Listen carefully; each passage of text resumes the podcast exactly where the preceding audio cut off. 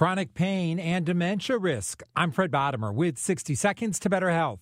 A new British study finds living with chronic pain could raise your risk of cognitive decline and dementia. CNN's Elizabeth Cohen. They looked at 19,000 people. These are folks who have brain scans sort of all in one place so they can take a look at them. And what they found was changes in the hippocampus that were different when people had pain. So let's take a look at the hippocampus. It's an area of the brain that's linked to cognition. It shrinks naturally as we age, but what they found is that folks who said that they were in pain, it shrunk even more quickly. In other words, their brains essentially aged more quickly.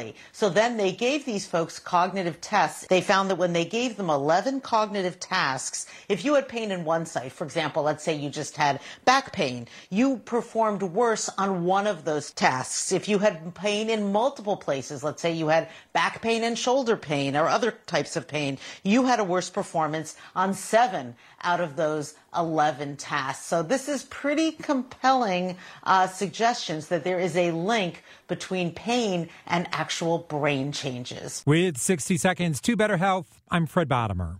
We really need new phones. T-Mobile will cover the cost of four amazing new iPhone 15s, and each line is only $25 a month. New iPhone 15s? Only at T-Mobile get four iPhone 15s on us and four lines for 25 bucks per line per month with eligible trade-in when you switch. Minimum of four lines for $25 per line per month with auto pay discount using debit or bank account. $5 more per line without auto pay, plus taxes and fees. Phone fee at 24 monthly bill credits for all well qualified customers. Contact us before canceling account to continue bill credits or credit stop and balance on required finance agreement due. $35 per line connection charge apply. See T-Mobile.com.